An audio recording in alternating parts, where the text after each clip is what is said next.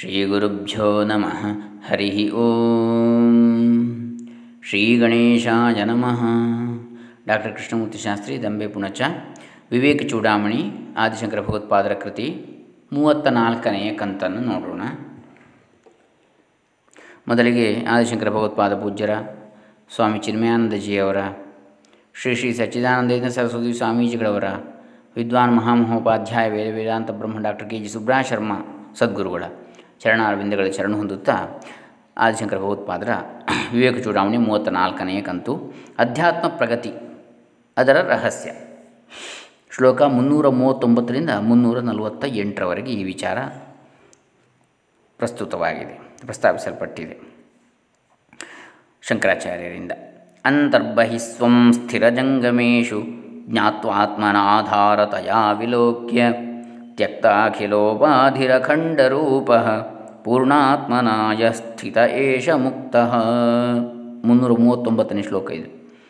ಸಮಸ್ತ ಚರಾಚರ ವಸ್ತುಗಳ ಒಳಗೂ ಹೊರಗೂ ತನ್ನ ಆತ್ಮನೇ ಚೈತನ್ಯ ಸ್ವರೂಪದಿಂದ ಆಧಾರನಾಗಿರುವನೆಂದುಕೊಂಡು, ಎಂದು ಕಂಡುಕೊಂಡು ಸಮಸ್ತ ಉಪಾಧಿಗಳನ್ನು ತೊರೆದು ಪರಿಪೂರ್ಣನಾಗಿಯೂ ಸರ್ವಾತ್ಮ ಸ್ವರೂಪದಿಂದಲೂ ಯಾವನು ಇರುತ್ತಾನೆಯೋ ಇರುವನು ಅವನೇ ಮುಕ್ತನು. ಅಂತರ್ಬಹಿಸ್ವಂ ಸ್ಥಿರ ಜಂಗಮೇಶು ಜ್ಞಾತ್ವ ಆತ್ಮನ ಆಧಾರತೆಯ ವಿಲೋಕ್ಯ. ತ್ಯಕ್ತ ಅಖಿಲ ಉಪಾಧಿ ತ್ಯಕ್ತ ಅಖಿಲ ಉಪಾಧಿ ಅಖಂಡರೂಪ ಪೂರ್ಣಾತ್ಮನ ಯಹ ಸ್ಥಿತ ಏಷ ಮುಕ್ತ.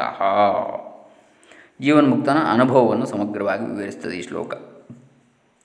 ಸರ್ವವನ್ನು ಆತ್ಮನ ದೃಷ್ಟಿಯಿಂದಲೇ ಅವಲೋಕಿಸುತ್ತಾ, ಎಲ್ಲೆಲ್ಲಿಯೂ ಒಳಗು ಹೊರಗು ಸಮಸ್ತ ಚೇತನಾಚೇತನ ವಸ್ತುಗಳಲ್ಲಿಯೂ ತನ್ನ ಆತ್ಮವನ್ನು ಕಾಣುವವನೇ ಪೂರ್ಣ ಮುಕ್ತ ನಾವು ಈ ಆತ್ಮಾನುಭವದ ಜ್ಞಾನ ದೃಷ್ಟಿಯಿಂದ ಪ್ರಪಂಚವನ್ನು ನೋಡಿದಾಗಲೇ ಒಳ, ಹೊಗೆ, ಹೊರಗೆ ಯಾವ ಭೇದವೂ ಎಲ್ಲಿಯೂ ಗೋಚರಿಸುವುದಿಲ್ಲ. ನಾನಾತ್ವವೇ ಕರಗಿ ಹೋಗಿ ಎಲ್ಲವೂ ಆತ್ಮರೂಪದಲ್ಲಿ ಲೀನವಾಗ್ತದೆ. ಇರುವುದು ಒಂದೇ, ಕಾಣುವುದು ಒಂದೇ ಆಗ್ತದೆ. ಸರ್ವ ಸ್ಥಳಗಳಲ್ಲಿಯೂ, ಸರ್ವ ವಸ್ತುಗಳಲ್ಲಿಯೂ ಆತ್ಮನನ್ನೇ ಕಾಣುವ ಸರ್ವಾತ್ಮ ಭಾವವೇ ದೇಹ, ಮನಸ್ಸು ಬುದ್ಧಿಯಾದಿ ಉಪಾಧಿಗಳ ಸ್ವಾಭಾವಿಕ ಸಂಕುಚಿತ ಸ್ಥಿತಿಯನ್ನು ದಾಟಿರುವ ಮುಕ್ತಿಯ ನೆಲೆ. ಸರ್ವಾತ್ಮನ ಬಂಧ ವಿಮುಕ್ತಿ ಹೇತು ಸರ್ವಾತ್ಮ ಭಾವಾನ್ನ ಪರೋಸ್ತಿ ಕಶ್ಚಿತ್. ದೃಶ್ಯಾಗ್ರಹೇ ಸತ್ಯುಪಪದ್ಯತೆ ಸೌ ಸರ್ವಾತ್ಮಭಾವೋಸ್ಯ ಸದಾತ್ಮನಿಷ್ಠಯ. ಮುನ್ನೂರ ನಲವತ್ತನೇ ಮುನ್ನೂರ ನಲವತ್ತನೇ ಶ್ಲೋಕ. ಸಂಸಾರ ಬಂಧದಿಂದ ಮುಕ್ತನಾಗುವುದಕ್ಕೆ ಬಂಧ ವಿಮುಕ್ತಿ ಹೇತು ಸರ್ವಾತ್ಮನ, ಸರ್ವ ಸರ್ವಾತ್ಮ ಭಾವಾತ್ನ ಪರಹ ಅಸ್ತಿ ಕಶ್ಚಿತ್. ಸರ್ವಾತ್ಮ ಭಾವಕ್ಕಿಂತ ಬೇರೆ ಯಾವ ಉಪಾಯವೂ ಇರುವುದಿಲ್ಲ. ಈ ಸರ್ವಾತ್ಮ ಭಾವವು ಸದಾ ಆತ್ಮನಿಷ್ಠೆಯಿಂದ ದೃಶ್ಯ ಜಗತ್ತನ್ನು ಗ್ರಹಿಸದೇ ಇದ್ದಾಗ ಮಾತ್ರ ಉಂಟಾಗ್ತದೆ. ಈ ಸರ್ವಾತ್ಮ ಭಾವವು ಸದಾ ಆತ್ಮನಿಷ್ಠೆಯಿಂದ ದೃಶ್ಯ ಜಗತ್ತನ್ನು ಗ್ರಹಿಸದೇ ಇದ್ದಾಗ ಮಾತ್ರ ಉಂಟಾಗ್ತದೆ ಅಂತೇಳಿ. ಅದರರ್ಥ ಹೊರ ಜಗತ್ತನ್ನು ಗ್ರಹಿಸದೆ ಕೇವಲ ಆತ್ಮನಿಷ್ಠನಾಗಿರ್ತಕ್ಕಂಥದ್ದು. ಹೊರ ಜಗತ್ತನ್ನು ಹೊರ ಜಗತ್ತಾಗಿ ನೋಡದೆ ಆತ್ಮನಿಷ್ಠನಾಗಿ ನೋಡತಕ್ಕಂಥದ್ದು, ಆತ್ಮಸ್ವರೂಪವಾಗಿ ನೋಡತಕ್ಕಂಥದ್ದು. ಅದರಿಂದ ಸರ್ವಾತ್ಮ ಭಾವ ಉಂಟಾಗ್ತದೆ. ಆಧ್ಯಾತ್ಮಿಕ ದೃಷ್ಟಿಯನ್ನು ವಿಸ್ತರಿಸಿ ತನ್ನ ಆತ್ಮವೇ ಎಲ್ಲ ಕಡೆಗಳಲ್ಲೂ, ಎಲ್ಲದರಲ್ಲಿಯೂ, ಎಲ್ಲರಲ್ಲಿಯೂ ಇರುವ ಆತ್ಮ ಎಂಬ ಭಾವನೆಯೇ ಸರ್ವಾತ್ಮ ಭಾವ ಅದು ಇಡೀ ವಿಶ್ವವನ್ನೇ ನಿಯಮನ ಮಾಡಿ ನಡೆಸುತ್ತಿರುವ ಏಕೈಕ ಚೇತನ ಶಕ್ತಿಯ ಗ್ರಹಿಕೆ. ಸದ್ಯದಲ್ಲಿ ನಮ್ಮ ವ್ಯಕ್ತಿಯು ನಮ್ಮ ಮಟ್ಟಿಗೆ ಸೀಮಿತವಾಗಿದೆ. ನಮ್ಮಿಂದ ಹೊರಗೆ ನಮ್ಮ ದೇಶದೊಡನಾಗಲಿ, ನಮ್ಮ ರಾಜ್ಯದೊಡನಾಗಲಿ ಅಥವಾ ನಮ್ಮ ಜನಾಂಗದೊಡನಾಗಲಿ ನಮಗೆ ಯಾವ ತಾದಾತ್ಮ್ಯ ಭಾವವೂ ಇಲ್ಲ. ನಾವಾಯಿತು, ನಮ್ಮ ಸಂಸಾರವಾಯಿತು, ನಮಗೆ ಸೇರಿದ ಆಸ್ತಿಪಾಸ್ತಿಗಳಾಯಿತು. ಇಷ್ಟರಲ್ಲೇ ನಮ್ಮ ಆದರ, ಆಸಕ್ತಿಗಳು ಪರ್ಯವಸಾನವಾಗ್ತವೆ, ಕೊನೆಗೊಳ್ಳುತ್ತವೆ. ಇವುಗಳಿಂದ ಆಚೆಗೆ ನಮ್ಮ ವ್ಯಕ್ತಿತ್ವ ಹಬ್ಬಿಯೇ ಇಲ್ಲ. ಈ ರೀತಿಯ ಅತ್ಯಂತ ಸಂಕುಚಿತವಾದ ಸ್ವಾರ್ಥಮಗ್ನತೆಯ ಕೂಪಮಂಡೂಕದ ಜೀವನದಿಂದ ನಾವು ಹೊರಗೆ ಬಂದು ನಮ್ಮ ದೃಷ್ಟಿಯನ್ನು ವಿಸ್ತರಿಸಿ, ಅಧ್ಯಾತ್ಮ ಚಿಂತನೆಯ ಆಗಸದಲ್ಲಿ ವಿಹಂಗಮದಂತೆ ವಿಹರಿಸಿ ಪಕ್ಷಿಯಂತೆ ವಿಹರಿಸಿ ವಿಶ್ವದಲ್ಲೆಲ್ಲ ವ್ಯಾಪಕವಾಗಿರುವ ಆತ್ಮವೇ ನಮ್ಮ ಆತ್ಮ ಎಂಬ ಭಾವನೆಯನ್ನು ಸಂಪಾದಿಸಿಕೊಳ್ಳಬೇಕು ವಾಸ್ತವವಾಗಿ ಆತ್ಮ ಸಾಕ್ಷಾತ್ಕಾರದಿಂದ ಬರುವ ಅನುಭವ ಜ್ಞಾನ ನಮ್ಮ ಋಷಿಗಳು ಯುಕ್ತಿ ತರ್ಕಗಳಿಂದ ನಿರ್ಣಯಕ್ಕೆ ಬಂದಿರುವ ಸಿದ್ಧಾಂತಗಳಿಗಿಂತ ಬಹಳ ಮಟ್ಟಿಗೆ ಭಿನ್ನವಾದದ್ದು. ಕೊನೆಯ ಹಂತದಲ್ಲಿ ಆಗುವ ಆತ್ಮಾನುಭವವನ್ನು ಇಲ್ಲಿ ಸರ್ವಾತ್ಮ ಭಾವ ಅಂತೇಳಿ ವಿವರಿಸಿದೆ. ಅಂದರೆ ಎಲ್ಲವೂ ಪರಮಾತ್ಮ ಸ್ವರೂಪವೇ ಎಂದು ಮನವರಿಗೆ ಆಗುವಷ್ಟು ನಮ್ಮ ಅರಿವನ್ನು ವಿಸ್ತರಿಸಿಕೊಳ್ಬೇಕು ನಮ್ಮ ಪ್ರೇಮ ಕರುಣಗಳ ಹರಹಿನಲ್ಲಿ ಎಲ್ಲರಿಗೂ ಸ್ಥಾನವಿರಬೇಕು. ಎಲ್ಲವೂ ನಾರಾಯಣನ ಸೃಷ್ಟಿ ಎಂಬ ಭಾವನೆ ನಮ್ಮಲ್ಲಿ ಸದಾ ಮಿಡಿಯುತ್ತಿರಬೇಕು. ಅನಂತರ ಎಲ್ಲವೂ ನಾರಾಯಣನೇ, ಸಕಲವೂ ಅವನ ವಿವಿಧ ರೂಪಗಳೆಂಬ ಉದಾತ್ತ ಭಾವ ಉದಿಸಬೇಕು ಜಗತ್ತೇ ದೇಗುಲ, ಜೀವಿಗಳೆಲ್ಲ ಚಲಿಸುವ ಪರಮಾತ್ಮ ಸ್ವರೂಪರೆಂಬ ವಿಶಾಲ ಭಾವನೆ ನಮ್ಮಲ್ಲಿ ಮೂಡಬೇಕು. ಇರುವುದು ಪರಮಾತ್ಮನೊಬ್ಬನೇ ಎಂಬ ನಿಶ್ಚಲ ಜ್ಞಾನ ಹುಟ್ಟಬೇಕು. ನನ್ನಲ್ಲಿರುವ ಆತ್ಮವೇ ಎಲ್ಲೆಲ್ಲಿಯೂ ಇರುವ ಆತ್ಮ ಎಂಬ ಭಾವನೆ ಅನುಭವಪೂರ್ವಕವಾಗಿ ನಮ್ಮಲ್ಲಿ ದೃಢವಾದರೆ ಆಗ ಸಂಸಾರದಿಂದ ನಮಗೆ ಸಂಪೂರ್ಣ ಮುಕ್ತಿ, ಎಲ್ಲರಲ್ಲೂ ಏಕತ್ವವನ್ನು ಕಾಣುವುದೇ ಅತ್ಯಂತ ಮಹತ್ತರವಾದ ಅನುಭವ. ಇದಕ್ಕಿಂತ ಹೆಚ್ಚಿನ ಅನುಭವ ಯಾವುದೂ ಇಲ್ಲ. ನಾ ಪರೋಸ್ತಿ ಕಶ್ಚಿತ್. ಈ ಅನುಭವ ಬಂದ ಮೇಲೆ ಆತ್ಮೈಕ್ಯ ಭಾವವು ನಮ್ಮಲ್ಲಿ ದೃಢವಾಗ್ತದೆ. ಬಹುತ್ವ ದರ್ಶನವು ಅದೃಶ್ಯವಾಗ್ತದೆ. ಏಕತ್ವ ದರ್ಶನ ಮಾತ್ರ ದೃಶ್ಯವಾಗ್ತದೆ ನಮಗೆ. ಹೊಸದಾಗಿ ಮಿಂಚಿ ಬಂದ ಜ್ಞಾನದ ಬೆಳಕಿನಲ್ಲಿ ವಸ್ತುಗಳು ತಮ್ಮ ಭೇದಗಳನ್ನು ಕಳೆದುಕೊಂಡು ಎಲ್ಲವೂ ಪರಮಾತ್ಮ ಸ್ವರೂಪವಾಗಿಯೇ ಕಾಣುತ್ತವೆ. ಎಲ್ಲವೂ ಸತ್ಯಂ, ಶಿವಂ, ಸುಂದರಂ, ನಾಮರೂಪಗಳು ಬೇರೆ ಬೇರೆ ಇರಬಹುದು. ಆದರೆ ಅವುಗಳಲ್ಲೆಲ್ಲ ಕಂಡುಬರುವ ಸತ್ಯವು ಒಂದೇ. ನಮ್ಮ ಆಧ್ಯಾತ್ಮಿಕ ಸಾಧನೆ ಒಂದು ಹಂತದಲ್ಲಿ ವಿಚಿತ್ರ ಅನುಭವ ಆಗ್ತದೆ ಆಗ ನಮಗೆ ಬಾಹ್ಯ ಜಗತ್ತಿನ ಯಾವ ಅನುಭವವೂ ಇರುವುದಿಲ್ಲ. ಯಾವ ವಸ್ತುಗಳು ಗೋಚರಕ್ಕೆ ಬರುವುದಿಲ್ಲ, ಯಾವ ಭಾವಗಳು, ಯೋಚನೆಗಳು, ದೇಹ, ಮನಸ್ಸು, ಬುದ್ಧಿಗಳು, ಅರಿವಿಗೆ ತೋರುವುದಿಲ್ಲ. ಕಣ್ಣನ್ನೇ ಕುರುಡು ಮಾಡುವಷ್ಟು ಪ್ರಖರವಾದ ಸತ್ಯಜ್ಯೋತಿಯ ದರ್ಶನ ಮಾತ್ರ ತೋರಿಕೊಳ್ಳುತ್ತದೆ ಆ ಸ್ಥಿತಿಯಲ್ಲಿ ಆತ್ಮಜ್ಞಾನವನ್ನು ಬಿಟ್ಟು ಬೇರೆ ಯಾವ ಜ್ಞಾನವೂ ಇರುವುದಿಲ್ಲ. ದೇಹೇಂದ್ರಿಯಗಳ ಮನಸ್ಸು, ಬುದ್ಧಿಗಳ ಮಟ್ಟದಲ್ಲಿ ಉಳಿಕೆಯು ಸಂಪೂರ್ಣವಾಗಿ ಕೊನೆಗೊಂಡಿರುತ್ತದೆ ವಿಶ್ವವೇ ಆತ್ಮಸ್ವರೂಪವಾಗಿ ತೋರುತ್ತದೆ. ಅದೇ ಸರ್ವಾತ್ಮ ಭಾವ ದೃಶ್ಯಸ್ಯಾಗ್ರಹಣಂ ಕಥನ್ನು ಘಟತೆ. ದೇಹಾತ್ಮನಾ ತಿಷ್ಠತೋ ಬಾಹ್ಯಾರ್ಥಾನುಭವ ಪ್ರಸಕ್ತ ಮನಸಸ್ತತ್ಕ್ರಿಯಾಂ ಕುರುವತಃ. ವಿಷಯೈರ್ನಿತ್ಯಾತ್ಮನಿಷ್ಠಾ ಪರೈಸ್ತತ್ವಜ್ಞೈ ಕರಣೀಯಮಾತ್ಮನಿ ಸದಾನಂದೇಚ್ಛುಭಿರ್ ಸದಾನಂದೇಚ್ಛುಭಿರ್ಯತ್ನತಃ. ಸದಾನಂದ ಇಚ್ಛುಭಿ ಯತ್ನತಃ ಮುನ್ನೂರ ನಲವತ್ತೊಂದನೇ ಶ್ಲೋಕ ಇದು. ದೇಹಾತ್ಮ ಭಾವದಿಂದ ಕೂಡಿ ಹೊರ ಪ್ರಪಂಚದ ವಿಷಯಗಳ ಅನುಭವದಲ್ಲಿ ನೆಲೆಗೊಂಡಿರುವ ಮನಸ್ಸುಳ್ಳವನಾಗಿ ಆಯಾಯ ಕರ್ಮವನ್ನು ಮಾಡುತ್ತಿರುವವನಿಗೆ ದೃಶ್ಯ ಪ್ರಪಂಚವನ್ನು ಕಾಣದಿರುವುದು ಹೇಗೆ ಸಾಧ್ಯವಾದೀತು? ಸಮಸ್ತ ಧರ್ಮಗಳನ್ನು, ಕರ್ಮಗಳನ್ನು, ಶಬ್ದಾದಿ ವಿಷಯಗಳನ್ನು ತೊರೆದು ನಿರಂತರ ಆತ್ಮನಿಷ್ಠೆಯಲ್ಲಿ ತತ್ಪರರಾಗಿ ಸದಾ ಆನಂದವನ್ನು ಬಯಸುವ ತತ್ವಜ್ಞರಿಂದ ಮಾತ್ರ ದೃಶ್ಯ ಪ್ರಪಂಚದ ಅಪರಿಗ್ರಹವು ಸ್ವೀಕಾರ ಸ್ವೀಕಾರ ಮಾಡದಿರುವಿಕೆ ದೃಶ್ಯ ಪ್ರಪಂಚವನ್ನು. ಇದು ಪ್ರಯತ್ನಪೂರ್ವಕವಾಗಿ ಮಾಡಲ್ಪಡತಕ್ಕದ್ದು. ಮುಕ್ತಿಯನ್ನು ಪಡೆಯಬೇಕಾದರೆ ಬಾಹ್ಯ ಜಗತ್ತಿನ ವಿಷಯಾನುಭವವು ಕೊನೆಗೊಳ್ಳಲೇಬೇಕು. ಅದನ್ನು ಯಾವ ರೀತಿ ಸಾಧಿಸಬಹುದು? ಹೇಗೆ ಕೆಲವು ಅನುಕೂಲ ಸಂದರ್ಭಗಳಿದ್ದಾಗ ಬಾಹ್ಯ ಪ್ರಪಂಚದ ವಿಷಯಾನುಭವಗಳು ಉಂಟಾಗ್ತವೆ? ಮತ್ತು ಹೇಗೆ ಪ್ರತಿಕೂಲ ಸಂದರ್ಭಗಳಲ್ಲಿ ಇಂದ್ರಿಯ ವಿಷಯಗಳು ಇದರಲ್ಲಿದ್ದರೂ ನಮ್ಮ ಅನುಭವಕ್ಕೆ ಬಾರದೆ ಹೋಗ್ತವೆ ಎಂಬುದನ್ನು ಈ ಶ್ಲೋಕದಲ್ಲಿ ವಿಶದೀಕರಿಸಿದ್ದಾರೆ ಶಂಕರಾಚಾರ್ಯರು.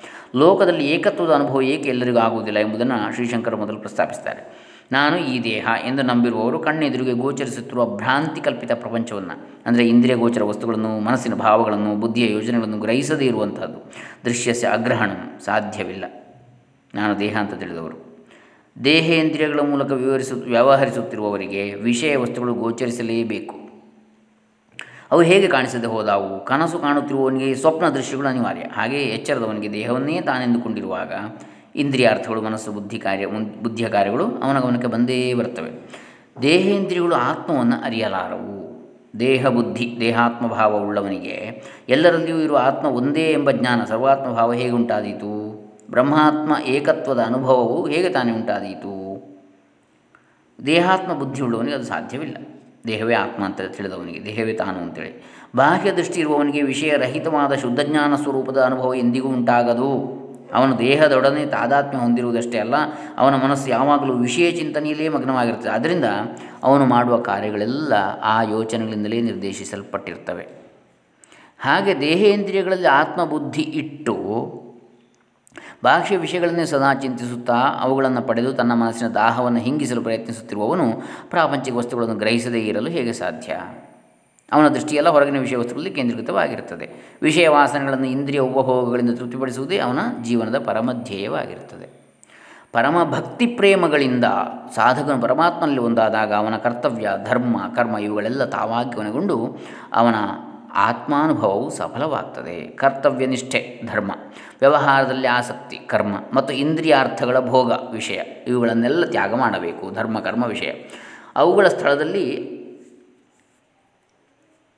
ಆತ್ಮನಿಷ್ಠೆ, ಆತ್ಮಧ್ಯಾನ, ಆತ್ಮಜ್ಞಾನಗಳನ್ನು ಬೆಳೆಸಿಕೊಡಬೇಕು ನಾವು ಧ್ಯಾನೋಪಾಸನೆಗಳ ಮೂಲಕ ನಮ್ಮನ್ನು ಶುದ್ಧ ತತ್ವದ ಮಟ್ಟಕ್ಕೆ, ಉತ್ತಮ ಜ್ಞಾನ ಪ್ರಪಂಚಕ್ಕೆ ಕೊಂಡೊಯ್ಯುವ ಪ್ರಯತ್ನದಲ್ಲಿ ತೊಡಗಿರುವಾಗ ಕೆಳದರ್ಜೆಗೆ ಸೇರಿದ ಅಹಂಕಾರಜನ್ಯ ಲೌಕಿಕ ಕರ್ಮಗಳಾಗಲಿ, ಧಾರ್ಮಿಕ ಕರ್ಮಗಳಾಗಲಿ ತ್ಯಾಜ್ಯವಾದವು. ನನ್ನ ಕನಸಿನಲ್ಲಿ ನಾನು ಯಾವ ಚಟುವಟಿಕೆಯಲ್ಲಿ ತೊಡಗಿದ್ದರೂ ಅದು ಎಷ್ಟೇ ಪವಿತ್ರದ್ದು ಶುಭದಾಯಕವೂ ಆಗಿದ್ದರೂ ನಾನು ಎಚ್ಚೆತ್ತ ಮೇಲೆ ಆ ಕನಸಿನ ಕಾಮಗಾರಿ ನಿಲ್ಲಬೇಕಾದದ್ದೇ. ನನಗೆ ಆ ಕನಸಿನಲ್ಲಿ ಆಸಕ್ತಿ ಇರಲಿಲ್ಲವೆಂದಲ್ಲ, ಕನಸು ಕಾಣುತ್ತಿದ್ದ ಕನಸುಗಾರನು ಈಗ ಎಚ್ಚರದ ಅವಸ್ಥೆಯಲ್ಲಿ ಸಿಗುವಂತಿಲ್ಲ. ಆದ್ದರಿಂದ ಕನಸಿನ ವಸ್ತು, ಕನಸಿನ ಕ್ಷೇತ್ರ, ಕನಸುಗಾರ ಇವೆಲ್ಲವೂ ನನ್ನ ಎಚ್ಚರದ ಅವಸ್ಥೆಯಲ್ಲಿ ಈಗಿನ ಸನ್ನಿವೇಶಗಳ ಜೊತೆಗೆ ಐಕ್ಯವಾಗಿ ಹೋಗ್ತವೆ. ಜಾಗೃತ ಅವಸ್ಥೆಯಲ್ಲಿ ಅವುಗಳ ನೆನಪನ್ನು ಬಿಟ್ಟರೆ ಉಳಿದದ್ದು ಏನೂ ಸಿಗುವಂತಿಲ್ಲ. ಹಾಗೆಯೇ ನಾವು ಮಾಡುವ ಲೌಕಿಕ, ಧಾರ್ಮಿಕ ಕರ್ಮಗಳು ಮತ್ತು ನಾವು ಅವುಗಳಿಂದ ಬಯಸುವ ಫಲಗಳು ಇವೆಲ್ಲವನ್ನು ಆತ್ಮಚಿಂತನೆಯಲ್ಲಿ ಮತ್ತು ಬ್ರಹ್ಮೋಪಾಸನೆಯಲ್ಲಿ ತಲ್ಲೀನರಾಗಿರುವವರು ಅತಿಕ್ರಮಿಸಿರ್ತಾರೆ, ಮೀರಿರ್ತಾರೆ ಅವನ್ನೆಲ್ಲ. ಅವರು ಬ್ರಹ್ಮಜ್ಞಾನಿಗಳಾಗಿರುವುದು ಮಾತ್ರವಲ್ಲ, ಅವರು ಬ್ರಹ್ಮಸ್ವರೂಪರೇ ಆಗಿಬಿಡ್ತಾರೆ, ಆಗಿರ್ತಾರೆ. ಬ್ರಹ್ಮಜ್ಞಾನದಲ್ಲಿ ನಾನಾತ್ವದ ಪ್ರಪಂಚಕ್ಕೆ ಅವಕಾಶವೇ ಇರುವುದಿಲ್ಲ. ಸರ್ವಾತ್ಮ ಸಿದ್ಧಯೇ ಭಿಕ್ಷೋ ಕೃತಶ್ರವಣಕರ್ಮಣ ಸಮಾಧಿಂ ವಿದಧಾತ್ಯೇಷ ಶಾಂತೋ ದಾಂತ ಇತಿ ಶ್ರುತಿ ಮುನ್ನೂರ ನಲವತ್ತೆರಡನೇ ಶ್ಲೋಕ. ವೇದಾಂತ ವಾಕ್ಯಗಳನ್ನು ಶ್ರವಣ ಸಾಧನ ಮಾಡಿರುವ ಸನ್ಯಾಸಿಗೆ ವೇದಾಂತ ವಾಕ್ಯಗಳ ಶ್ರವಣವೆಂಬಂತಹ ಸಾಧನ ಮಾಡಿರುವ ಸನ್ಯಾಸಿಗೆ ಸರ್ವಾತ್ಮಭಾವ ಸಿದ್ಧಿಯಾಗುವುದಕ್ಕೋಸ್ಕರ ಶಾಂತನು ದಾಂತನು ಸಮಾಧಿಯಿಂದ ಕೂಡಿದವನು ಆಗಿರಬೇಕೆಂದು ಶ್ರುತಿಯು ವಿಧಿಸುತ್ತದೆ. ಶಾಂತ ಅಂದರೆ ಮನಸ್ಸನ್ನು ನಿಯಂತ್ರಿಸಿದವ, ದಾಂತ ಅಂದರೆ ಇಂದ್ರಿಯ ನಿಗ್ರಹ ಮಾಡಿದವ. ಆಮೇಲೆ ಸಮಾಧಿಯಿಂದ ಕೂಡಿದವ, ಅಂದರೆ ತದೇಕ ನಿಷ್ಠೆ. ಇದು ಇರಬೇಕು ಅಂತೇಳಿ ಶ್ರುತಿ ವಿಧಿಸ್ತದೆ. ಮನಸ್ಸಿನ ಪ್ರಶಾಂತತೆ, ಶಮ, ಇಂದ್ರಿಯ ನಿಗ್ರಹ ಮನಸ್ಸನ್ನು ವಿಷಯಗಳು, ಭಾವಗಳು, ಯೋಚನೆಗಳಿಂದ ಹಿಂದಕ್ಕೆ ಎಳೆದುಕೊಳ್ಳುವಂಥದ್ದು ಉಪರತಿ.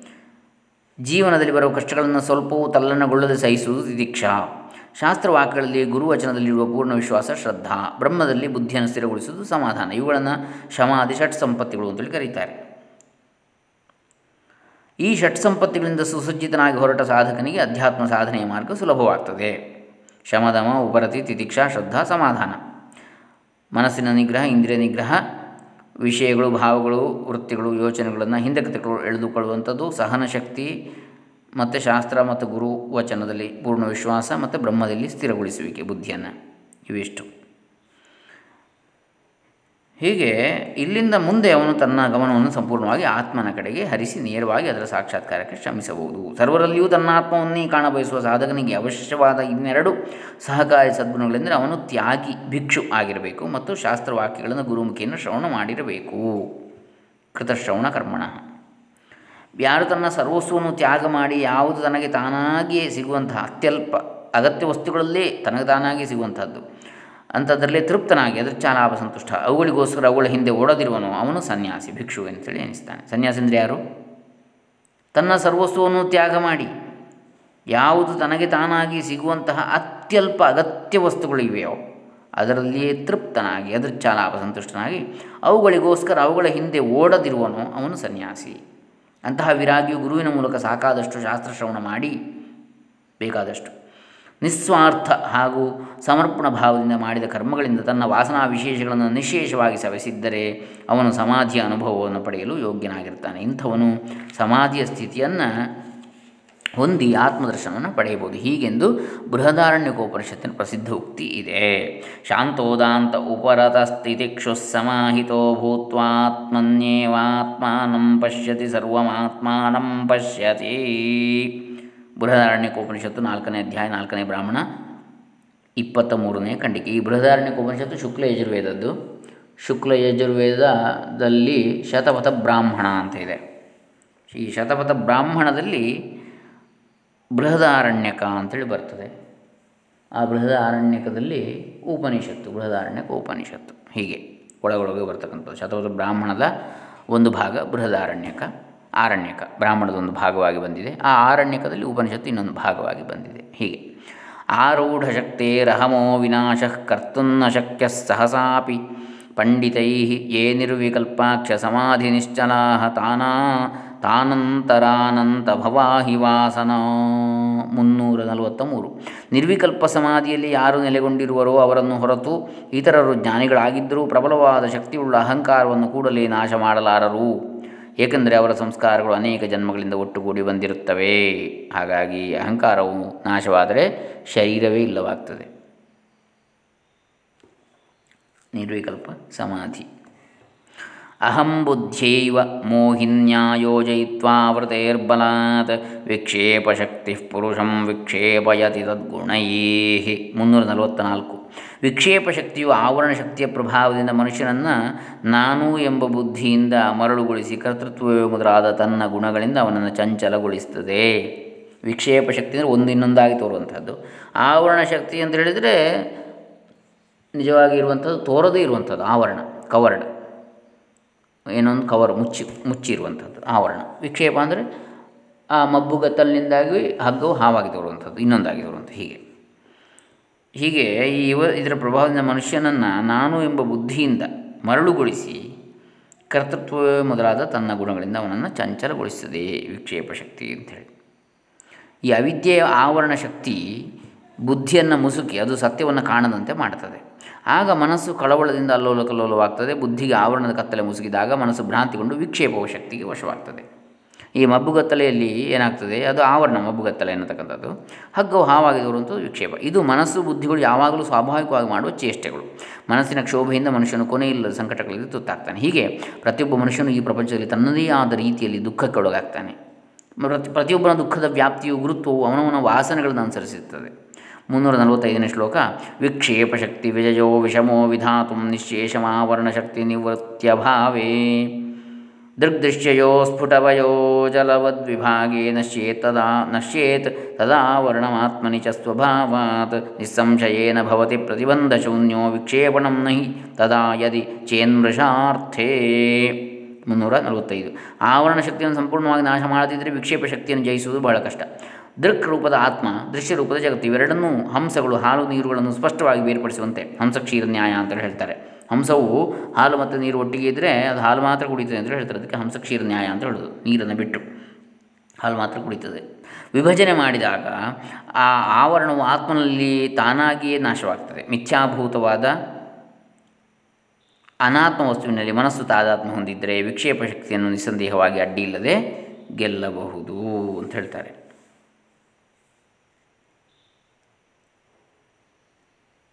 ನಿಸ್ಸಂಶಯೇನ ಭವತಿ ಪ್ರತಿಬಂಧ ಶೂನ್ಯೋ ವಿಕ್ಷೇಪಣ ನಹಿ ತದಾ ಯದಿ ಚೇನ್ ಮೃಷಾರ್ಥೇ. ಸಾಮಾನ್ಯವಾಗಿ ಮನುಷ್ಯನಿಗೆ ಮನಸ್ಸನ್ನು ಹತೋಟಿಯಲ್ಲಿ ಹಿಡಿದು ಬಹಳ ಕಷ್ಟ. ಅವನು ಪ್ರಪಂಚವನ್ನು ಆದರೂ ಜಯಿಸಬಹುದು, ಆದರೆ ತನ್ನ ಮನಸ್ಸನ್ನು ಜಯಿಸುವುದು ಅತ್ಯಂತ ಕಷ್ಟಕರ. ಬುದ್ಧಿಯನ್ನು ಮುಚ್ಚುವ ಆವರಣ ಶಕ್ತಿಯನ್ನು ಸಂಪೂರ್ಣವಾಗಿ ನಿವಾರಣೆ ಮಾಡಿದ ಹೊರತು ವಿಕ್ಷೇಪ ಶಕ್ತಿ ಮನುಷ್ಯನನ್ನು ಕುಣಿಸುತ್ತಲೇ ಇರುತ್ತದೆ. ಯಥಾರ್ಥ ಜ್ಞಾನ ತಪ್ಪಿ ಹೋದಾಗ ಅನ್ಯಥಾ ಜ್ಞಾನ ಹುಟ್ಟಿಕೊಳ್ಳುತ್ತದೆ ಆತ್ಮದರ್ಶನವಾಗುವವರೆಗೂ ನಮ್ಮ ವಾಸನೆಗಳು, ಅವುಗಳ ಹಾವಳಿ ನಮಗೆ ತಪ್ಪಿದ್ದಲ್ಲ. ಅವುಗಳ ಬಲವತ್ತರವಾದ ಪ್ರಚೋದನೆಗಳಿಂದ ದೇಹೇಂದ್ರಿಯಗಳು, ಮನಸ್ಸು, ಬುದ್ಧಿಯು ಹೊರ ಜಗತ್ತಿನ ವಿಷಯಗಳ ಕಡೆಗೆ ಓಡಿ ಅವುಗಳ ಸಂಪರ್ಕದಿಂದ ಅನುಭವಗಳನ್ನು ಸಂಗ್ರಹಿಸುತ್ತವೆ. ಇದನ್ನು ಯಾರೂ ತಡೆಗಟ್ಟುವಂತಿಲ್ಲ. ಅಧ್ಯಾತ್ಮ ಜ್ಞಾನವು ಹೆಚ್ಚಿ ಆತ್ಮನ ಕಡೆಗೆ ಮನಸ್ಸು ಒಲಿಯುವವರೆಗೂ ವಿಷಯ ವಸ್ತುಗಳ ಆಕರ್ಷಣೆಯು ಭೋಗಾಸಕ್ತಿಯು ಸ್ವಭಾವವಾಗಿದ್ದೇ ಇರ್ತವೆ. ಆದರೆ ಒಂದು ಸಲ ಆತ್ಮಾನುಭವ ಆದ ಮೇಲೆ ಆ ಕುಣಿದಾಟಗಳೆಲ್ಲ ಕೊನೆಗೊಳ್ಳುತ್ತವೆ. ನಮ್ಮ ಮನಸ್ಸು ಆತ್ಮಸ್ವರೂಪದ ಗ್ರಹಿಕೆಯಲ್ಲಿ ಮೇಲಿನ ಹಂತವನ್ನು ಮುಟ್ಟಿರುವಾಗ ಮನಸ್ಸಿನ ಯಾವ ಚಾಂಚಲ್ಯವೂ ಚಾಪಲ್ಯವೂ ಇರುವುದಿಲ್ಲ. ಪ್ರತಿಬಂಧ ಶೂನ್ಯ. ಅತ್ಯಂತ ಆಕರ್ಷಣೀಯವಾದ ವಿಷಯ ವಸ್ತುಗಳು ಅವನಿಗೆ ಎದುರಿಗೆ ಇದ್ದರೂ ಅವೆಲ್ಲವೂ ಮಿಥ್ಯೆ, ಮೃಷಾರ್ಥೆ ಎಂಬುದು ಅವನಿಗೆ ತಿಳಿದಿರುತ್ತದೆ. ಸಮ್ಯಕ್ ವಿವೇಕ ಸ್ಫುಟಬೋಧಜನ್ಯೋ ವಿಭಜ್ಯ ಪದಾರ್ಥತತ್ವ ಛಿನತ್ತಿ ಮಾಯಾಕೃತ ಮೋಹಬಂಧಂ ಯಸ್ಮಾದ್ ವಿಮುಕ್ತಸ್ಯ ಪುನರ್ನ ಸಂಸ್ಕೃತಿ ಮುನ್ನೂರ ನಲವತ್ತಾರನೇ ಶ್ಲೋಕ. ಸ್ಪಷ್ಟವಾದ ಜ್ಞಾನದಿಂದ ಉಂಟಾದ ಸಮ್ಯಕ್ ಜ್ಞಾನವು ದೃಕ್ ರೂಪವಾದ ಆತ್ಮ ಮತ್ತು ದೃಶ್ಯ ರೂಪವಾದ ಪ್ರಪಂಚ. ಇವುಗಳ ತತ್ವವನ್ನು ವಿಂಗಡಿಸಿ ಮಾಯೆಯಿಂದ ಹುಟ್ಟಿದ ಮೋಹವೆಂಬ ಬಂಧವನ್ನು ಕತ್ತರಿಸುತ್ತದೆ ಅದರಿಂದ ಅಂದರೆ ಆ ಮೋಹದಿಂದ ಮುಕ್ತನಾದವನಿಗೆ ಪುನಃ ಜನನ ಮರಣಗಳೆಂಬ ಸಂಸಾರವು ಉಂಟಾಗುವುದಿಲ್ಲ.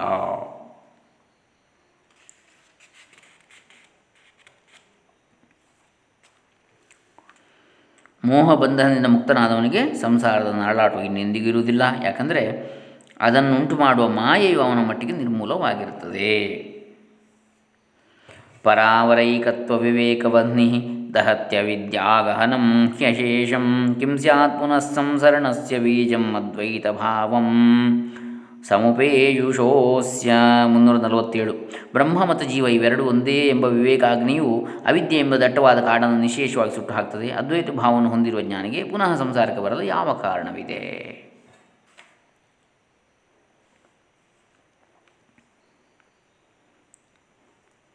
ಒಬ್ಬ ರಾಜನು ಭಿಕ್ಷುಕನ ಛದ್ಮವೇಷದಿಂದ ಅಂಗಡಿ ಬೀದಿಯ ಪಕ್ಕದಲ್ಲಿ ಕುಳಿತು ತನ್ನ ಪ್ರಜೆಗಳ ಕಷ್ಟ ಸುಖಗಳನ್ನು ಪ್ರತ್ಯಕ್ಷವಾಗಿ ವೀಕ್ಷಿಸುತ್ತಿರಬಹುದು. ಆದರೆ ಅವನಿಗೆ ತಾನು ನಿಜವಾಗಿಯೂ ಭಿಕ್ಷುಕನೆಂಬ ಭಾವನೆ ಇರುವುದಿಲ್ಲ. ತಾನು ರಾಜ್ಯಾಧಿಪತಿ ಎಂಬ ಅರಿವು ಅಂತರ್ಯವಾಗಿ, ಆಂತರ್ಯವಾಗಿ ಅವನಿಗೆ ಇದ್ದೇ ಇರುತ್ತದೆ. ಹಾಗೆಯೇ ಜ್ಞಾನಿಯು ತನ್ನ ಭೌತ ಶರೀರದಿಂದ ವ್ಯವಹರಿಸುತ್ತಾ ಕಷ್ಟ ಸಂಕಟಗಳ ಮಧ್ಯದಲ್ಲಿ ಇದ್ದರೂ ತಾನು ನಿಜವಾಗಿಯೂ ಪರಮಾತ್ಮ ಸ್ವರೂಪ, ದೇಹಕ್ಕೆ ಬರುವ ಆದಿವ್ಯಾಧಿಗಳಾವು ಆತ್ಮಕ್ಕೆ ಸೇರಿದ್ದಲ್ಲ ಎಂಬ ತತ್ವಜ್ಞಾನದ ತನ್ಮಯತೆಯಲ್ಲಿ ಇರ್ತಾನೆ ಸಂಸಾರದ ಸುಖ ದುಃಖಗಳು ಹಿಡಿತಕ್ಕೆ ಅವನು ಸಿಕ್ಕಿ ಬೀಳುವುದಿಲ್ಲ. ಆವರಣಸ್ಯ ನಿವೃತ್ತಿರ್ಭವತಿ ಹಿ ಸಮ್ಯಕ್ ಪದಾರ್ಥ ದರ್ಶನತಃ. ಮಿಥ್ಯಾಜ್ಞಾನ ವಿನಾಶಸ್ತದ್ವಿಕ್ಷೇಪ ಜನಿತ ದುಃಖ ನಿವೃತ್ತಿ ಮುನ್ನೂರ ನಲವತ್ತೆಂಟನೇ ಶ್ಲೋಕ. ಪರಮಾರ್ಥ ವಸ್ತುವಿನ ಸಾಕ್ಷಾತ್ಕಾರವಾದ ಮೇಲೆ ಆವರಣವು ಮಾಯವಾಗ್ತದೆ. ಮಿಥ್ಯಾಜ್ಞಾನವೂ ನಾಶವಾಗ್ತದೆ. ವಿಕ್ಷೇಪದಿಂದ ಉಂಟಾದ ದುಃಖವೂ ಕೊನೆಗಾಣುತ್ತದೆ ಇನ್ನು ಸತ್ ಅಸತ್ ವಿವೇಕ ಸದಸದ್ವಿವೇಕ ಇದು ಶ್ಲೋಕ ಮುನ್ನೂರ ನಲವತ್ತೊಂಬತ್ತರಿಂದ ಮುನ್ನೂರ ಐವತ್ತ ಮೂರರವರೆಗೆ ಇದೆ. ಏತತ್ರಿತಯಂ ದೃಷ್ಟಂ ಸಮ್ಯಕ್ ಸ್ವರೂಪ ವಿಜ್ಞಾನಾತ್ ತಸ್ಮಾದ್ ವಸ್ತು ಸತತ್ವಂ ಜ್ಞಾತವ್ಯಂ ಬಂಧ ಮುಕ್ತಜೇ ವಿದುಷಾ ಹಗ್ಗದ ನಿಜವಾದ ಸ್ವರೂಪವನ್ನು ಚೆನ್ನಾಗಿ ಅರಿತುಕೊಳ್ಳುವುದರಿಂದ ಆವರಣ ಮಿಥ್ಯಾಜ್ಞಾನ ದುಃಖ ಇವು ಮೂರು ನಿವೃತ್ತಿ ಹೊಂದುತ್ತವೆ. ಆದ್ದರಿಂದ ಮುಮುಕ್ಷುವು ಸಂಸಾರ, ಬಂಧನದ ಬಿಡುಗಡೆಗಾಗಿ ಪರಮಾರ್ಥ ವಸ್ತುವಿನ ಸ್ವರೂಪವನ್ನು, ನಿಜ ಸ್ವರೂಪವನ್ನು ಅರಿತುಕೊಳ್ಳಬೇಕು. ಹಗ್ಗದ ಯಥಾರ್ಥ ಸ್ವರೂಪ ನಮಗೆ ತಿಳಿಯದಿದ್ದಾಗ ಈ ಮೂರು ವಿಷಯಗಳು ಸಂಭವಿಸಿರ್ತವೆ ಹಗ್ಗವನ್ನು ಕುರಿತ ಅಜ್ಞಾನದ ಆವರಣ. ಹಗ್ಗದ ಜಾಗದಲ್ಲಿ ಹಾವಿನ ಭ್ರಾಂತಿ ಅಥವಾ ಮಿಥ್ಯಾಜ್ಞಾನ ಆವರಣ ವಿಕ್ಷೇಪ ಆಯಿತು. ಹಾವಿನ ಕಲ್ಪನೆಯಿಂದ ಉದಿಸಿದ ಭಯ ಈ ಮೂರು ಇರ್ತದೆ. ಆ ಹಗ್ಗದ ಸ್ಪಷ್ಟವಾದ ಜ್ಞಾನ ನಮಗೆ ಗೊತ್ತಾದಾಗ ಅದು ಹಗ್ಗವೇ ಅಂಥೇಳಿ ಆವಾಗ ಈ ಮೂರು ಕೂಡ ಇಲ್ಲವಾಗ್ತವೆ. ಇದರಿಂದಾಗಿ ಅವು ಇಲ್ಲವಾದರೆ ದುಃಖಮಯವಾದ ಸಂಸಾರವು ಕೂಡ ಇರುವುದಿಲ್ಲ. ಅಂದರೆ ಏನರ್ಥ? ಅವನು ಇದ್ದರೂ ಇಲ್ಲದ ಹಾಗೆ. ಅವನಿಗೆ ಬಂಧನ ಇರುವುದಿಲ್ಲ. ತಾನು ಆತ್ಮಸ್ವರೂಪ ಅನ್ನುವಂಥದ್ದು ನಿಶ್ಚಿತವಾಗಿರ್ತದೆ ಅವನಿಗೆ. ಅದರ ನಿಶ್ಚಯ ಜ್ಞಾನ ಉಂಟಾಗಿರ್ತದೆ ತನ್ನ ಸ್ವರೂಪದ್ದು. ಅದರಿಂದಾಗಿ ಅವನಿಗೆ ಯಾವುದೇ ಯಾವುದೇ ಬಂಧ ಇಲ್ಲ. ಯಾವುದೇ ಬಂಧನಗಳು, ಆಶಾಪಾಶಗಳು ಅವನಿಗೆ ಇರುವುದಿಲ್ಲ. ಎದುರು ಲಾಭ ಸಂತುಷ್ಟನಾಗಿ ನಿರ್ದ್ವಂದ್ವನಾಗಿ, ನಿರ್ಮೋಹನಾಗಿ ಇರ್ತಾನೆ. ಅಯೋಗ್ನಿಯೋಗಾದಿವ ಸತ್ಸಮನ್ವಯಾತ್ ಮಾತ್ರಾದಿರೂಪೇಣ ವಿಜೃಂಭತೆ ಧೀಹಿ ತತ್ಕಾರ್ಯಮೇತದ್ವಿತಜಂ ಯಥೋ ಮೃಷಾ ದೃಷ್ಟಂ ಭ್ರಮಸ್ವಪ್ನ ಮನೋರಥೇಶು ಮುನ್ನೂರೈವತ್ತು ತಥೋ ವಿಕಾರಾ ಪ್ರಕೃತಿರಹಂ ಮುಖಾದೇಹಾವಸಾನ ವಿಷಯಾಶ್ಚ ಸರ್ವೇ ಕ್ಷಣೇನ್ಯಥಾ ಭಾವಿತಜಾಹ್ಯಮೀಶಾಂ ಅಸತ್ವಮಾತ್ಮ ತು ಕದಾಪಿ ನಾನ್ಯಥಾ ಮುನ್ನೂರೈವತ್ತೊಂದನೇ ಶ್ಲೋಕ ಅಗ್ನಿಯ ಸಂಪರ್ಕದಿಂದ ಕಬ್ಬಿಣವು ಕಾದು ಕೆಂಪಾಗುವಂತೆ ಸದ್ವಸ್ತುವಾದ ಆತ್ಮನ ಸಂಬಂಧದಿಂದ ಬುದ್ಧಿಯು ಪ್ರಮಾತೃ ಪ್ರಮೇಯ ದ್ವಿರೂಪಗಳಿಂದ ತೋರಿಕೊಳ್ಳುತ್ತದೆ. ಬುದ್ಧಿಯ ಕಾರ್ಯವಾದ ಈ ಪ್ರಮಾತೃ ಪ್ರಮೇಯವೆಂಬ ದ್ವಿತಯವು ಭ್ರಾಂತಿ ಸ್ವಪ್ನ ಮನೋರಥ ಇವುಗಳಲ್ಲಿ ಹೇಗೆ ಮಿಥ್ಯೆಯಾಗಿರುತ್ತದೆಯೋ ಹಾಗೆಯೇ ಪ್ರಕೃತಿಯ ವಿಕಾರಗಳಾದ ಅಹಂಕಾರದಿಂದ ಮೊದಲಾಗಿ ದೇಹದವರೆಗಿನ ಸಮಸ್ತ ವಿಷಯಗಳು ಪ್ರತಿ ಕ್ಷಣಕ್ಕೂ ಬದಲಾಯಿಸುತ್ತಿರುವುದರಿಂದ ಮಿಥ್ಯೆಯಾಗಿರುತ್ತವೆ. ಆತ್ಮನಾದರೋ ಎಂದಿಗೂ ವಿಕಾರ ಹೊಂದುವುದಿಲ್ಲ. ಬೇರೆಲ್ಲವೂ ವಿಕಾರಿಗಳು. ಕ್ಷಣ ಕ್ಷಣವೂ ವ್ಯತ್ಯಾಸ ಹೊಂದುತ್ತಾ ಇರುವಂತಕ್ಕಂಥವಳು ಅಂತೇಳಿ ಹೇಳ್ತಾ ಇದ್ದಾರೆ. ನಿತ್ಯ, ನಿತ್ಯಾದ್ವಯಾಖಂಡ ಚಿದೇಕರೂಪೋ ಬುದ್ಧ್ಯಾದಿ ಸಾಕ್ಷಿ ಸದಸದ್ವಿಲಕ್ಷಣ. ಅಹಂ ಪದ ಪ್ರತ್ಯಯ ಲಕ್ಷಿತಾರ್ಥ ಪ್ರತ್ಯಕ್ ಸದಾನಂದ ಘನ ಪರಾತ್ಮ ಮುನ್ನೂರೈವತ್ತೆರಡು. ಪರಮಾತ್ಮನು ಶಾಶ್ವತನು, ಅದ್ವಯನು, ಅಖಂಡನು, ಜ್ಞಾನಸ್ವರೂಪನು, ಬುದ್ಧಿ ಮೊದಲಾದವುಗಳಿಗೆ ಸಾಕ್ಷಿಯು. ಸತ್ ಮತ್ತು ಅಸತ್ಗಳಿಗಿಂತ ಭಿನ್ನನು, ಅಹಂ ಪ್ರತ್ಯಯಕ್ಕೂ ಅಹಂ ಪದಕ್ಕೂ ಲಕ್ಷ್ಯಾರ್ಥವಾಗಿರುವವನು ಪ್ರತ್ಯಕ್ ಸ್ವರೂಪನು ಯಾವಾಗಲೂ ಶುದ್ಧ ಆನಂದ ರೂಪನೂ ಆಗಿರುತ್ತಾನೆ. ಇತ್ತಂ ವಿಪಶ್ಚಿತ್ ಸದಸದ್ವಿಭಜ್ಯ ನಿಶ್ಚಿತ್ಯ ತತ್ವ ನಿಜಬೋಧದೃಷ್ಟ್ಯಾ ಜ್ಞಾತ್ವಾ ಸ್ವಮಾತ್ಮಾನಮಖಂಡಬೋಧಂ ತೇಭ್ಯೋ ವಿಮುಕ್ತ ಸ್ವಯಮೇ ವಶಾಮ್ಯತಿ ಮುನ್ನೂರೈವತ್ತ ಮೂರು ಜ್ಞಾನಿಯಾದ ಮುಮುಕ್ಷು ಈ ರೀತಿಯಾಗಿ ಸತ್ ಅಸತ್ ವಸ್ತುಗಳನ್ನು ವಿಂಗಡಿಸಿ ಸ್ವಾನುಭವದ ಜ್ಞಾನದೃಷ್ಟಿಯಿಂದ ವಸ್ತುವಿನ ಯಾಥಾತ್ಮ್ಯವನ್ನು ನಿಶ್ಚಯ ಮಾಡಿಕೊಂಡು ಆತ್ಮನ ಅಖಂಡ ಜ್ಞಾನ ಸ್ವರೂಪವನ್ನು ತಿಳಿದು ಅನಾತ್ಮ ವಸ್ತುಗಳಿಂದ ಮುಕ್ತನಾಗಿ ತನ್ನ ತನ್ನಷ್ಟಕ್ಕೆ ತಾನೇ ಶಾಂತನಾಗ್ತಾನೆ. ಸ್ವಂತ ಅನುಭವದಿಂದ ಆತ್ಮವು ಶುದ್ಧ, ಅಖಂಡ ಜ್ಞಾನ ಸ್ವರೂಪ ಎಂಬುದು ಮೋಕ್ಷುವಿನ ಅರಿವಿಗೆ ಬಂದ ಮೇಲೆ ಅವನು ಅಧ್ಯಾತ್ಮದ ಅಜ್ಞಾನದಿಂದ ಸಂಪೂರ್ಣವಾಗಿ ವಿಮುಕ್ತನಾಗ್ತಾನೆ. ಅವನ ಅವಿದ್ಯೆಯ ರೂಪವಾದ ಆವರಣವು ನಾಶವಾಗಿ ಅಂದರೆ ಅಧ್ಯಾತ್ಮ ಅಂದರೆ ಇಲ್ಲಿ ಆತ್ಮನ ಕುರಿತಾದ ಅಧ್ಯಾಸ ನಾಶವಾಗ್ತದೆ. ಅಧ್ಯಾತ್ಮದ ಅಜ್ಞಾನ ಅಂತ ಹೇಳಿದರೆ. ಆತ್ಮದ ಕುರಿತಾದ ಅಧ್ಯಾಸ ಯಾವುದಿದೆ? ಅಜ್ಞಾನ ಯಾವುದಿದೆ? ಅದು ನಾಶವಾದಾಗ ಆತ್ಮದ ಕುರಿತಾದ ನಿಜವಾದ ಪರಮಾತ್ಮ ಜ್ಞಾನ ಉಂಟಾಗ್ತದೆ, ಯಥಾರ್ಥ ಜ್ಞಾನ.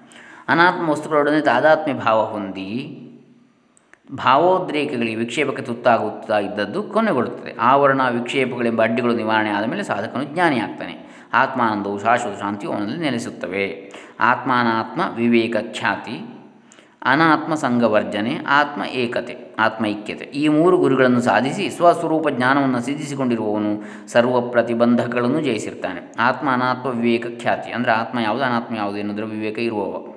ಮತ್ತು ಅನಾತ್ಮದೊಂದಿಗಿನ ಸಂಘವನ್ನು ಬಿಡತಕ್ಕಂಥವ. ಇನ್ನು ಆತ್ಮ ಆತ್ಮ ಐಕ್ಯತೆ ಆತ್ಮದಲ್ಲಿ ತಾನು ನಿಷ್ಠನಾಗಿ ನೆಲೆಸಿರುವಿಕೆ. ಈ ಮೂರರಿಂದ ಸ್ವಸ್ವರೂಪ ಜ್ಞಾನವನ್ನು ಸಿದ್ಧಿಸಿಕೊಂಡಿರುವವನು ಸರ್ವ ಬಂಧಕಗಳ ಪ್ರತಿಬಂಧಕಗಳನ್ನು ಕೂಡ ಜಯಿಸಿರುತ್ತಾನೆ. ಇನ್ನು ಮುನ್ನೂರ ಐವತ್ತ ನಾಲ್ಕರಿಂದ ಮುನ್ನೂರ ಎಪ್ಪತ್ತೆರಡರವರೆಗೆ ಸಮಾಧಿಯ ನಿರೂಪಣವನ್ನು ಮಾಡಿದ್ದಾರೆ. ಆದಿಶಂಕರ ಭಗವತ್ಪಾದರು. ಸಮಾಧಿ ಅಂದರೆ ಹೇಗೆ? ಸಮಾಧಿಯ ಸ್ವರೂಪ ಏನು? ಸಮಾಧಿ ಅಂದರೆ ಏನು? ಸಮಾಧಿಯ ಫಲವೇನು? ಸಮಾಧಿಯ ಬಳಿಕ ಅಥವಾ ಸಮಾಧಿಯಲ್ಲಿ ಹೇಗಿರ್ತಾನೆ ವ್ಯಕ್ತಿ? ಸಮಾಧಿಸ್ತಸ್ಯ ಕೇಶವ ಅಂತೇಳಿ ಭಗವದ್ಗೀತೆಯಲ್ಲಿ ಹೇಳಿದೆ ಸಮಾಧಿಸ್ತನ ಲಕ್ಷಣ ಏನು ಅಂತ ಹೇಳಿ ಕೇಳಿದ ಹಾಗೆ. ಆಮೇಲೆ ಸಮಾಧಿಯ ಬಳಿಕ ಏನಾಗ್ತದೆ? ಒಬ್ಬ ವ್ಯಕ್ತಿಗೆ ಇತ್ಯಾದಿ ವಿಚಾರಗಳನ್ನು ಆದಿಶಂಕರ ಭಗವತ್ಪಾದರು ಅದರಲ್ಲಿ ಸಮಾಧಿಯಲ್ಲಿ ಭೇದಗಳುಂಟ ನಿರ್ವಿಕಲ್ಪ ಸವಿಕಲ್ಪ ಹೀಗೆಲ್ಲ ಏನೇನಿದೆ, ವ್ಯತ್ಯಾಸಗಳು. ಸಮಾಧಿಯನ್ನು ಹೇಗೆ ಸಾಧಿಸಬಹುದು? ಸಮಾಧಿ ಸ್ಥಿತಿ, ಅಷ್ಟಾಂಗ ಯೋಗದಲ್ಲಿ ಸಮಾಧಿ ಸ್ಥಿತಿ ಅಂತ ಒಂದಿದೆ ಎಂಟನೆಯದು ಈ ವೇದಾಂತದಲ್ಲಿ ಹೇಗೆ ಸಮಾಧಿ ಅಂತೇಳಿ ಹೇಳಿದರೆ, ಇತ್ಯಾದಿ ವಿಚಾರಗಳನ್ನು ಮುನ್ನೂರ ಎಪ್ಪತ್ತೆರಡನೇ ಶ್ಲೋಕದವರೆಗೆ ಹೇಳಿದ್ದಾರೆ, ಮುನ್ನೂರ ಐವತ್ತ ನಾಲ್ಕರಿಂದ ಅದಾದ ನಂತರ ವೈರಾಗ್ಯದ ನಿರೂಪಣೆ ಬರ್ತದೆ. ಇವನ್ನೆಲ್ಲ ನಾವು ನಾಳೆ ದಿವಸ ಮುಂದುವರಿಸೋಣ. ಇವತ್ತಿಗೆ ಮೂವತ್ತ ನಾಲ್ಕನೇ ಕಂತನ್ನು ಮುಕ್ತಾಯ ಮಾಡೋಣ. ಹರೇ ರಾಮ. ಶ್ರೀಶಂಕರ ಅರ್ಪಿತಮಸ್ತು. ಸರ್ವೇಭ್ಯ ಶಾಂತಿರಸ್ತು. ತುಷ್ಟಿರಸ್ತು, ಪುಷ್ಟಿರಸ್ತು ಪುಷ್ಟಿರಸ್ತು. ಲೋಕಶಾಂತಿರಸ್ತು ಲೋಕಕಲ್ಯಾಣಮಸ್ತು ಸರ್ವೇಭ್ಯ ಬ್ರಹ್ಮಜ್ಞಾನ ಪ್ರಾಪ್ತಿರಸ್ತು. ಅಭೇದ ಜ್ಞಾನ ಪ್ರಾಪ್ತಿರಸ್ತು. ಸರ್ವಾತ್ಮಭಾವ ಸಿದ್ಧಿರಸ್ತು. ಓಂ ತತ್ಸತ್.